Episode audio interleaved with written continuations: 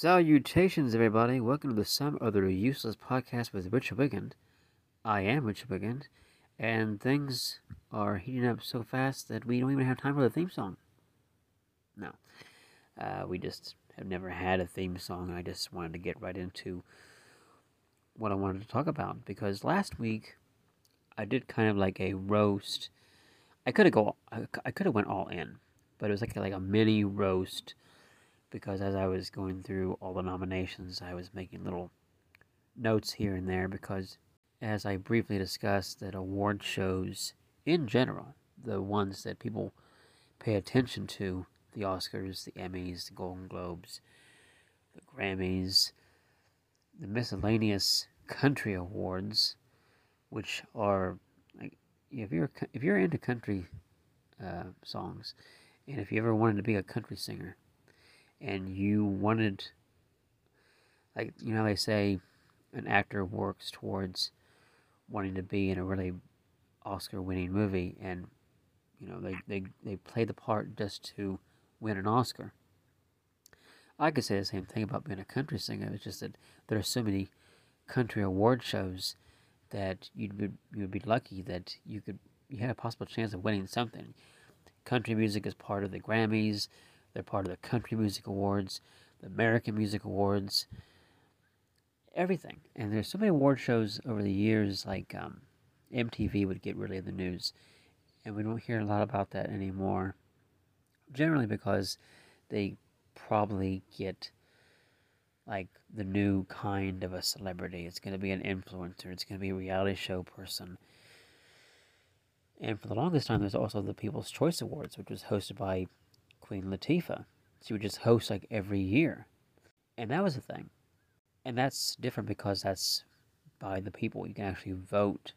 You know, your average person can vote, whereas your other award shows are like the Academy votes for the Academy Awards, Hollywood Foreign Press, or for the Golden Globes. Ooh. And you have different, you know, every year, different people want to boycott the award shows. So last week, when I was talking about Golden Globe nominations, or, or excuse me, the Golden Globe winners, and I was talking about the nominations, the people who didn't get it. There are many that who didn't win a Golden Globe. They did, in fact, win a Critics' Choice Award. My favorite show, Better Call Saul, got it, a Critics' Choice Award.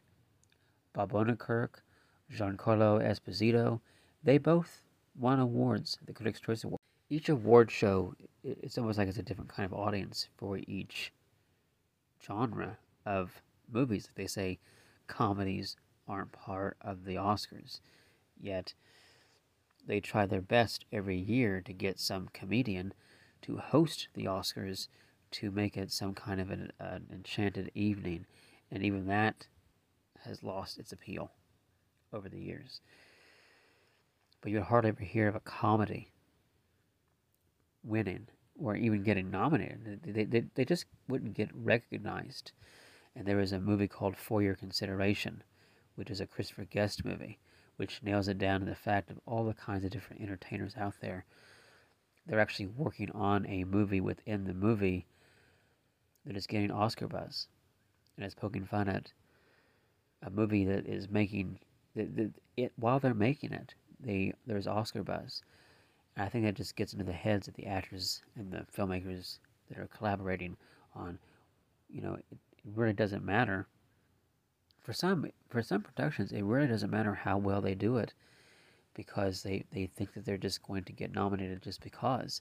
You know, Meryl Streep for years would get nominations just because she was Meryl Streep. I mean that that it's got it is the truth, and I've learned to kind of respect her later. It it, it it it really did come later for me from Meryl Streep.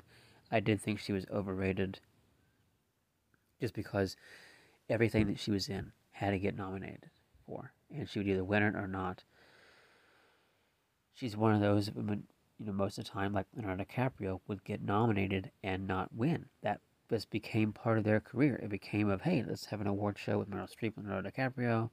Let's nominate them for anything they did that year, let's not give it to them. And that's That's the way it's been for years. Because one year she got nominated for a movie called It's Complicated. Now, I can see her getting nominated for a movie like Doubt. I think it was like the same movie at the time. But the fact that she got nominated for It's Complicated, which was like a off comedy thing that was with Alec Baldwin. Uh oh. Um, forget who else is in it. Alec Baldwin and somebody else is fighting over her. It's complicated. I don't know. But I was like, really? That is so well done that she had to get nominated for that? So it just blows my mind every year that these actors that get noticed for this work, you can see how these campaigns get started for these kinds of people. Jennifer Lawrence would get nominated just for anything that she was in that year. You you instantly understood that she's the new one that they want to push, and everything that she's going to do is going to be gold, and that's not true. But that's that's what they're going to you know put in people's faces all the time. And now with this uh, Anya Taylor Joy, who got noticed for a um, playing chess movie uh, from Netflix. People really got into oh the um, Queen Gambit. Can't think what it's called. Queen Gambit. Once she got recognition for that, now everything she does, whether it's mediocre or whatever, she, you know, she's good. She's you know whatever you want to call an actress. But she's the new base that she's gonna make maybe she's making these odd choices in movies. Um, and we'll just see where it goes from there. Of if she's be the next Jennifer Lawrence, which are which she's they're two different kinds of actresses, but still on the same line of who we're going to get to replace Meryl Streep once she stops acting. Because a lot of actors out there either want to stop acting, they want they, they have different kinds of mindsets. No, they don't want to stop acting though, or they they they want to quit while they're ahead, or they want to not quit before they die, because they just want to work and work and work. Then there's another award show called the Razzies, uh, which is short for the Raspberry Awards. They, they get nicknamed the Razzies. Last year, they got some attention for an odd category. Their Bruce Willis category and Bruce Willis, it was worst performance by Bruce Willis in a Bruce Willis movie of 2021. I forget what, because um, it was last year, but they always do the year before. And they had to quickly apologize later because when he was diagnosed with aphasia, which, if you're an actor with aphasia, it really completely, I mean, it's going to it's going to disrupt his regular life, not just his professional life, what he's chosen to be all these years as an actor, but this aphasia just affects him talking and being able to understand and, and writing different things. They had to apologize for that because it. This is where we're, we're going to come up on again because I'm going to go over the Razzies. They, they came up with a list of the nominations for this year. And as much as I can kind of agree with some of their choices, you could just see the, like me talking about the last week was a mini roast. That's me doing a mini roast of the Golden Globes. The Razzies sounds like it's the ultimate roast of the Academy Awards because it takes the movies that didn't do so well and it really puts a spotlight on them. Now, this year in particular, they actually put a spotlight on movies that did get attention for good things. And he, well, good and bad. Um, because it's kind of like they notice qualities in movies, like me saying how I think that Meryl Streep was overrated.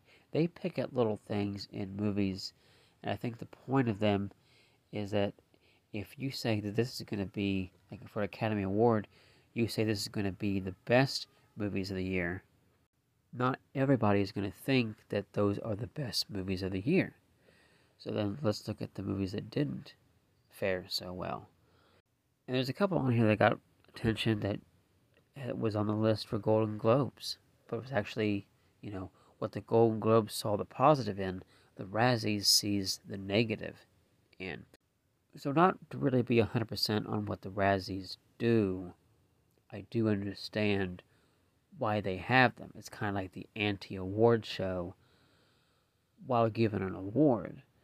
And Sandra Bullock in the past showed up to receive her Razzie as her statement of, yes, I was in a movie that didn't do so well. People made fun of it. People not. Now, it's not just about people making fun of it, it's about people not seeing it. Or, you know, obviously, if you're being deemed as the worst performance, then somewhere along the line, a lot of people have seen it. So it's kind of like that a fine line between movies that do well and movies that don't do well. But your movies that don't do well may get seen by the same number of people who do see the ones that are considered the top of the line because you have to have a fine you just can't nominate somebody for worst performance and not see their performance so you have seen the bad thing as much as you would have seen somebody perform what they would consider a great performance. So you have a movie like Elvis that gets attention by the Golden Globes, and Austin Butler gets it for portraying Elvis. Tom Hanks did not receive any nominations for being an Elvis, but he did get a few Razzie nominations for a few projects that he did. One, he got nominated for Geppetto, which is a Robert Zemeckis movie that was on Disney Plus. And then he got nominated for Elvis. But the category that he got nominated for is again once what we call this this roasting thing. He Tom Hanks got nominated as worst supporting actor Worst Actor for Geppetto, like I said. But the third one was Worst Screen Couple. And one is too uh, provocative that I don't really want to say on this show. You have to look it up. But Tom Hanks got nominated for Worst Screen Couple for Tom Hanks and his latex laden face and ludicrous accent. They count that as a couple. So that's the humorous, you know, actually would say more of a satiric take. Always other people actually got nominated. Well, here's an interesting one. Worst screen couple, Andrew Dominik and his issues with women. That's a good one because another movie that got a lot of Razzie nominations was Blonde. As odd as it is, Blonde got nominated for Worst Picture. It got nominated for Worst Remake slash Ripoff slash Sequel. It got another actor, Xavier Samuel, from Blonde and Evan Williams from Blonde both got Worst Supporting Actor nominations. And like I said, the director, Worst, worst Director, he got two, even including Worst Director, Worst Screenplay. So they, they tie this up that Blonde got like eight nominations. But Ana de Armas did not get a Razzie nomination.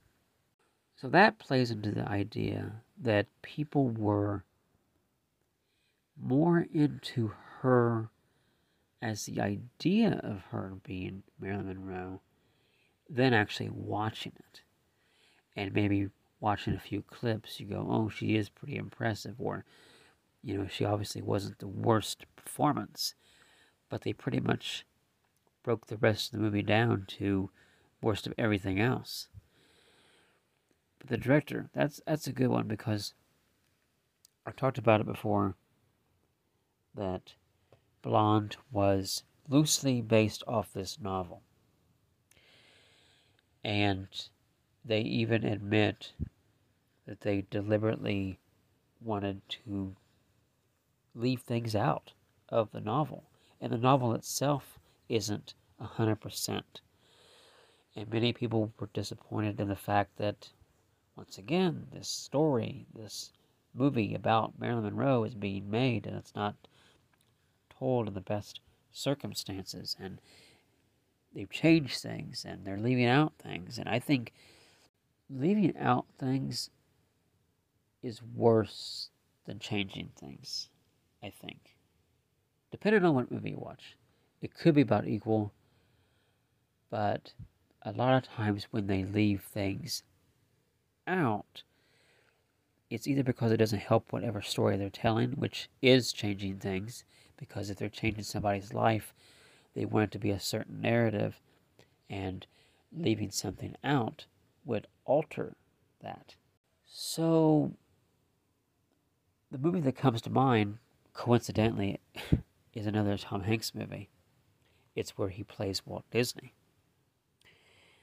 They leave so much out, and they're playing around with what barely. Uh, well, I'll tell you what. At the end of the movie, spoilers, they play recordings of interviews of conversations between Walt Disney and the author of Mary Poppins. And that itself is showing that what they had to work with, their source material, wasn't real visuals.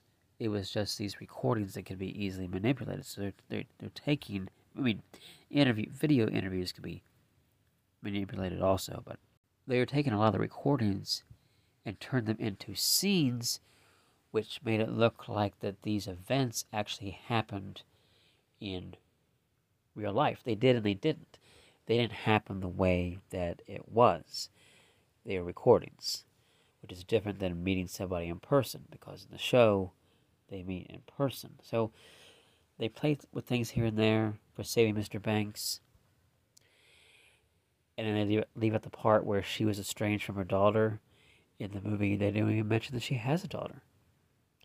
So it's little things like that, but little things turn into big things quite quickly because they could contradict what they would um, want to tell as a story. We recently saw a movie called Jerry and Marge Go Large. Lucky enough to see that. I got that for Christmas. Lucky enough to see it. It was a Paramount Plus exclusive. It got to be released on DVD. It's about a husband and wife the husband figures out how to play the lottery, and he does it in a he does it in a legal way to make money, and he you know accumulates money uh, in different places here and there, playing the same game, gathering his whole community to gamble with him because they know that they're going to win a certain amount. But they leave out little things here and there that would otherwise they either think, like for one thing, they leave out the fact that the, they had a store in real life, and not having that changes the dynamic between all the characters and all what they think. But that's when the people turn into characters. You know, in real life, you don't think about it like that. They leave out how many children they had. Those are big things to leave out. You know, they had a lot. Of, they had quite a lot of kids. And in the movie, it depicts that they only focused on two a son and a daughter. So, using that as an example, doing a movie like Blonde, you think that you'd want to get it right. Why else tell the story? It's kind of like last year we had Meet the Ricardos. And that was like a train wreck from the very beginning, but it's like a train wreck that they wanted to be a train wreck. I didn't understand that. I didn't understand that they were making it just to, you know, show that there was this different side to Lucille Ball and Desi Arnaz. Here's what you didn't know. At the same time, let's play around with the facts enough for you to kind of lose track of what's real and what's not. And then people are all of a sudden, I don't know if you ever had a conversation with somebody about a real movie but I, I bet it would be kind of quite confusing because as soon as I see it based on a true story movie, I have to look it up to figure out what the truth is, to figure out if this film is getting it right. And it just it, it bothers me. Depending on what movie, it bothers me. Some I guess you could care care less, but a movie like Blonde you think would want to tell the truth. But they're doing it in a way that looks like it's the truth. At the same time of saying that it's not the truth. Playing around with different events. I just think that that's wrong. So I agree with the Razzies giving so many nominations to Blonde because it only serves them right. And I don't like directors like the guy that did this to have this attitude that he doesn't care what people think. Yes, he does, because otherwise he would say he doesn't care what people think. To some degree, you do care, because you care about the positive things that are said about your film. It's kind of like a James Cameron kind of thing. Don't tell him that you aren't into what he does. My, my problem with Avatar is knowing that there are so many movies coming out. I would be more mystified if we all didn't know how many were planned. Because it's kind of like I saw this video of Marvel when he released all these projects and everybody's excited about it. That's money. You know, every property that was shown on the screen was money. That could be one way of looking at it. That's the way I've looked at it. For whatever reason, that was my thinking when I saw all those. I just saw all the money that they're going to be making, which plays into the head of James Cameron, who wants his films to rise above Marvel. And Quentin Tarantino wants his films to rise and get out of the whole Marvel era. You know, there's different things that I agree and disagree with James Cameron and Quentin Tarantino because they're they're both one is trying harder to bypass it. One just is waiting for the day to do something unique and different. But I think James Cameron's idea of going up to five and maybe a six, I mean, I guess it's no different than watching a TV show. And if you watch a show with a plan, like at some point, Lost had a plan. And even though people were not happy with the ending, the writers and everybody still had a structure of we're going to do six seasons. We know we're going to stop. Other shows, many shows don't work like that. 24 never worked like that. 24's whole premise was real time, every hour, every season is a day, and then as seasons go by, they would change the time frame of years, but then would still go back into real time. So then, after everything's said and done, you don't have seven or eight seasons that would be like a week. It's a week, but it's inconsistent week of time. And then 24 would come back and do a movie, 24 would come back and do a reboot, so that that's shows that don't have plans. But just imagine if 24 started next week and already knowing you're going to watch the show for seven years. How fast could you get into it? These days with binging, people have more access to all this stuff. That's why these things keep coming back. Because they're not looking at the numbers. They're, they're looking at some numbers of new shows, but I swear they're looking at the numbers of the old shows. And that's where they determine, well, maybe we should do another Full House. Maybe we should bring back Gilmore Girls. Let's bring them back, not on network TV. So that, that structure is different.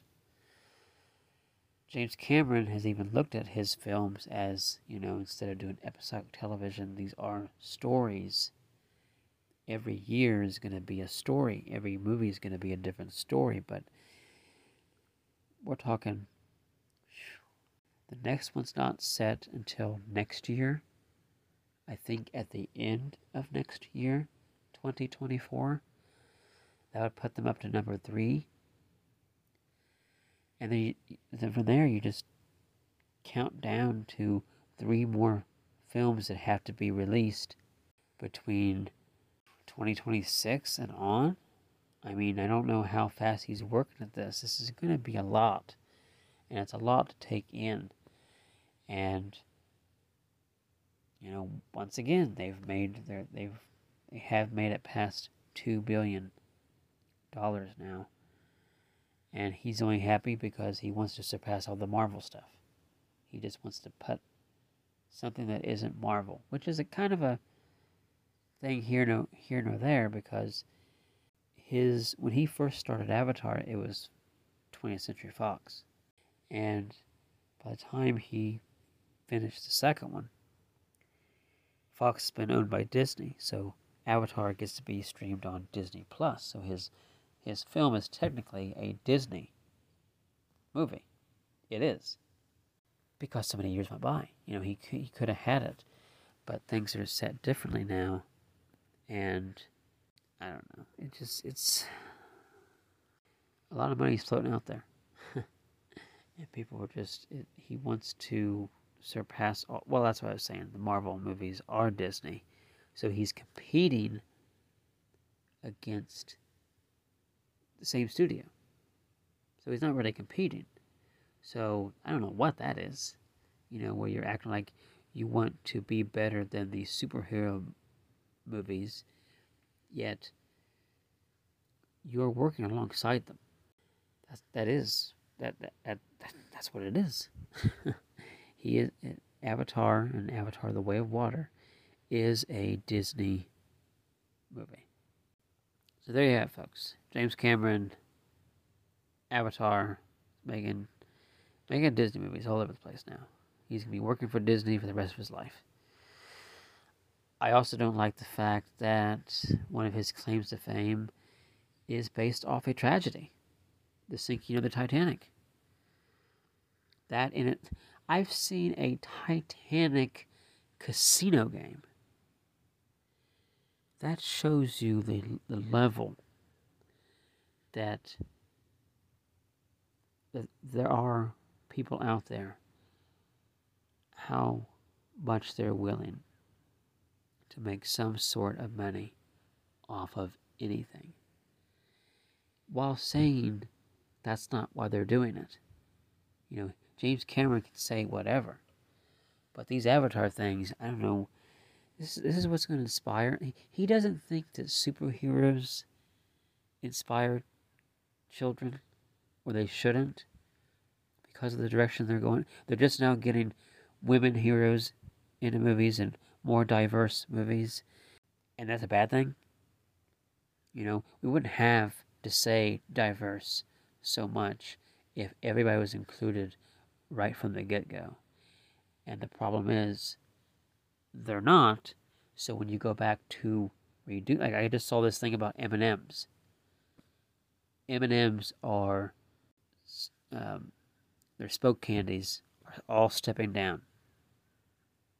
It's now going to be Maya Rudolph, and I'm like, this plays into the wrong thought process every time they want to help and they think that they're uh, increasing the awareness of a situation, you have to because nobody else is aware.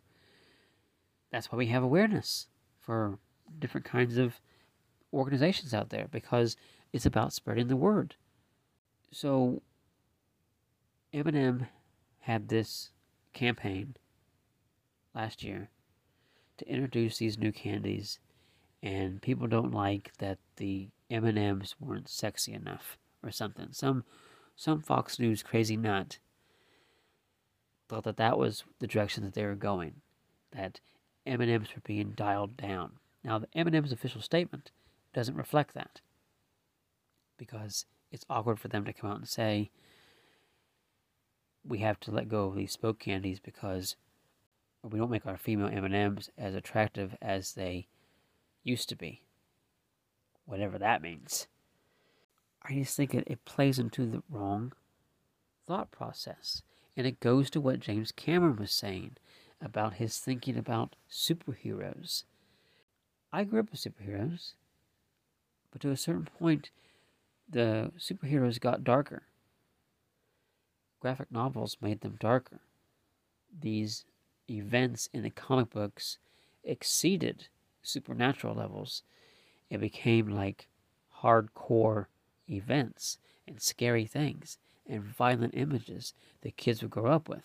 That's that. I grew up on the whole ideology that TV will rot your brain. There's too much violence and sex on TV. These days, yes, there is. More so streaming. Now you're paying for it. Now you're paying to see more. As far as violence goes, James Cameron has said he's dialing down the violence in his movies because he doesn't want to put that out there. Comic book movies under the Disney banner are they, they, they do have to walk a fine line of what they do. And I, as I mentioned before, they have to watch how many people they kill in a movie because is it is in fact a Disney movie now. Whereas DC can do whatever they want. They're Warner Brothers, they're here and there, they're Harry Potter. People don't really like Harry Potter anymore. Anyways, they can be as violent as they want, which is still bad. You still have things, but bad stuff can happen on national TV. That could happen years ago, or would be a big stream on cable shows. Your cable shows of today now have to compete what's on network TV. And then it comes down to it well, maybe we just won't put stuff like that on network TV. We'll save the good stuff, which is actually the bad stuff, but it's the good bad stuff for cable. Now that that ideology is being applied to streaming. Children growing up wanting to be Batman or wanting to be X Man, which X Men are mutants. And that whole thing is like a fantasy not real. None of it is real. But your characters that have superpowers, you know, I don't know if you do this, but shooting web out of your hand isn't a thing. It's a comic book thing. Children need certain things like that they can use as imagination, playing with your action figures. They need that. They have that. And they can have that without internet. They can have that. They, they really can. It's just that more kids these days are into apps and stuff. So you're you're floating that out idea out there that you know Avatar is completely all digital, and he wants these films to be more influential towards children, which I don't see it. I really don't. Seeing it where he wants to take down superhero movies and he thinks it's more empowering to watch a pregnant hero fight. Okay, uh, you know, you set the standard in the 80s with your, like we uh, said last week, his he he did have female driven characters that that led, that led films that were successful. That could be you know looked up as heroes.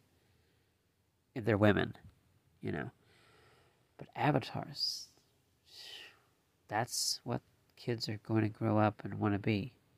You know, by the time Avatar 5 comes out, they're going to be whatever the Avatar is. They're going to be running around the house naked, floating in water. I don't know what they do. He, he's sending a bunch of mixed messages. And I wish he would stay consistent on his thinking process because every day I read something different that goes that doesn't sound like the same guy. He just has these opinions. Like everybody does. But he likes to be the one that says, Oh, I'm just putting that out there, but, you know, I didn't put it out there. But I did put it out there. Just just read the James Cameron things. Just just read it. He's really hard to respect. I know many people out there will disagree with me, but I just don't see the appeal in these films. I really don't. You know, the Terminator is different. It seemed like every film he had a problem with because the people he wanted, he he wanted Arnold Schwarzenegger. Or actually, excuse me, no, he wanted Lance Henriksen, I think, as the Terminator. Studio didn't want Lance Henriksen. They wanted Arnold Schwarzenegger. So you have different. One person has an idea, they think it's the best, then another person comes along and says, We're not doing that. So then you collaborate and you come with a better idea. This guy wants to skip a few processes, cheat the system, and call it original. You know? I don't know. It's so tiring talking about it. Again, I don't know how I'm going to see it because it doesn't look appealing to me. And I'm into animation. I am. I just never followed James Cameron in his career. Never wanted to. So, yeah. To stop right there. That's enough of that. I thank you for listening thus far. Don't forget to subscribe if you already haven't to Some of the Uses Podcast on Google Podcasts, Apple Podcasts, Anchor.fm, Spotify, and Breaker. Hopefully next time we have I, I have this idea of what I want to do next time. And then I, I have this strange feeling I'll be talking about James Cameron again. But till then, hopefully you'll hear from me soon. Bye, everybody. Bye.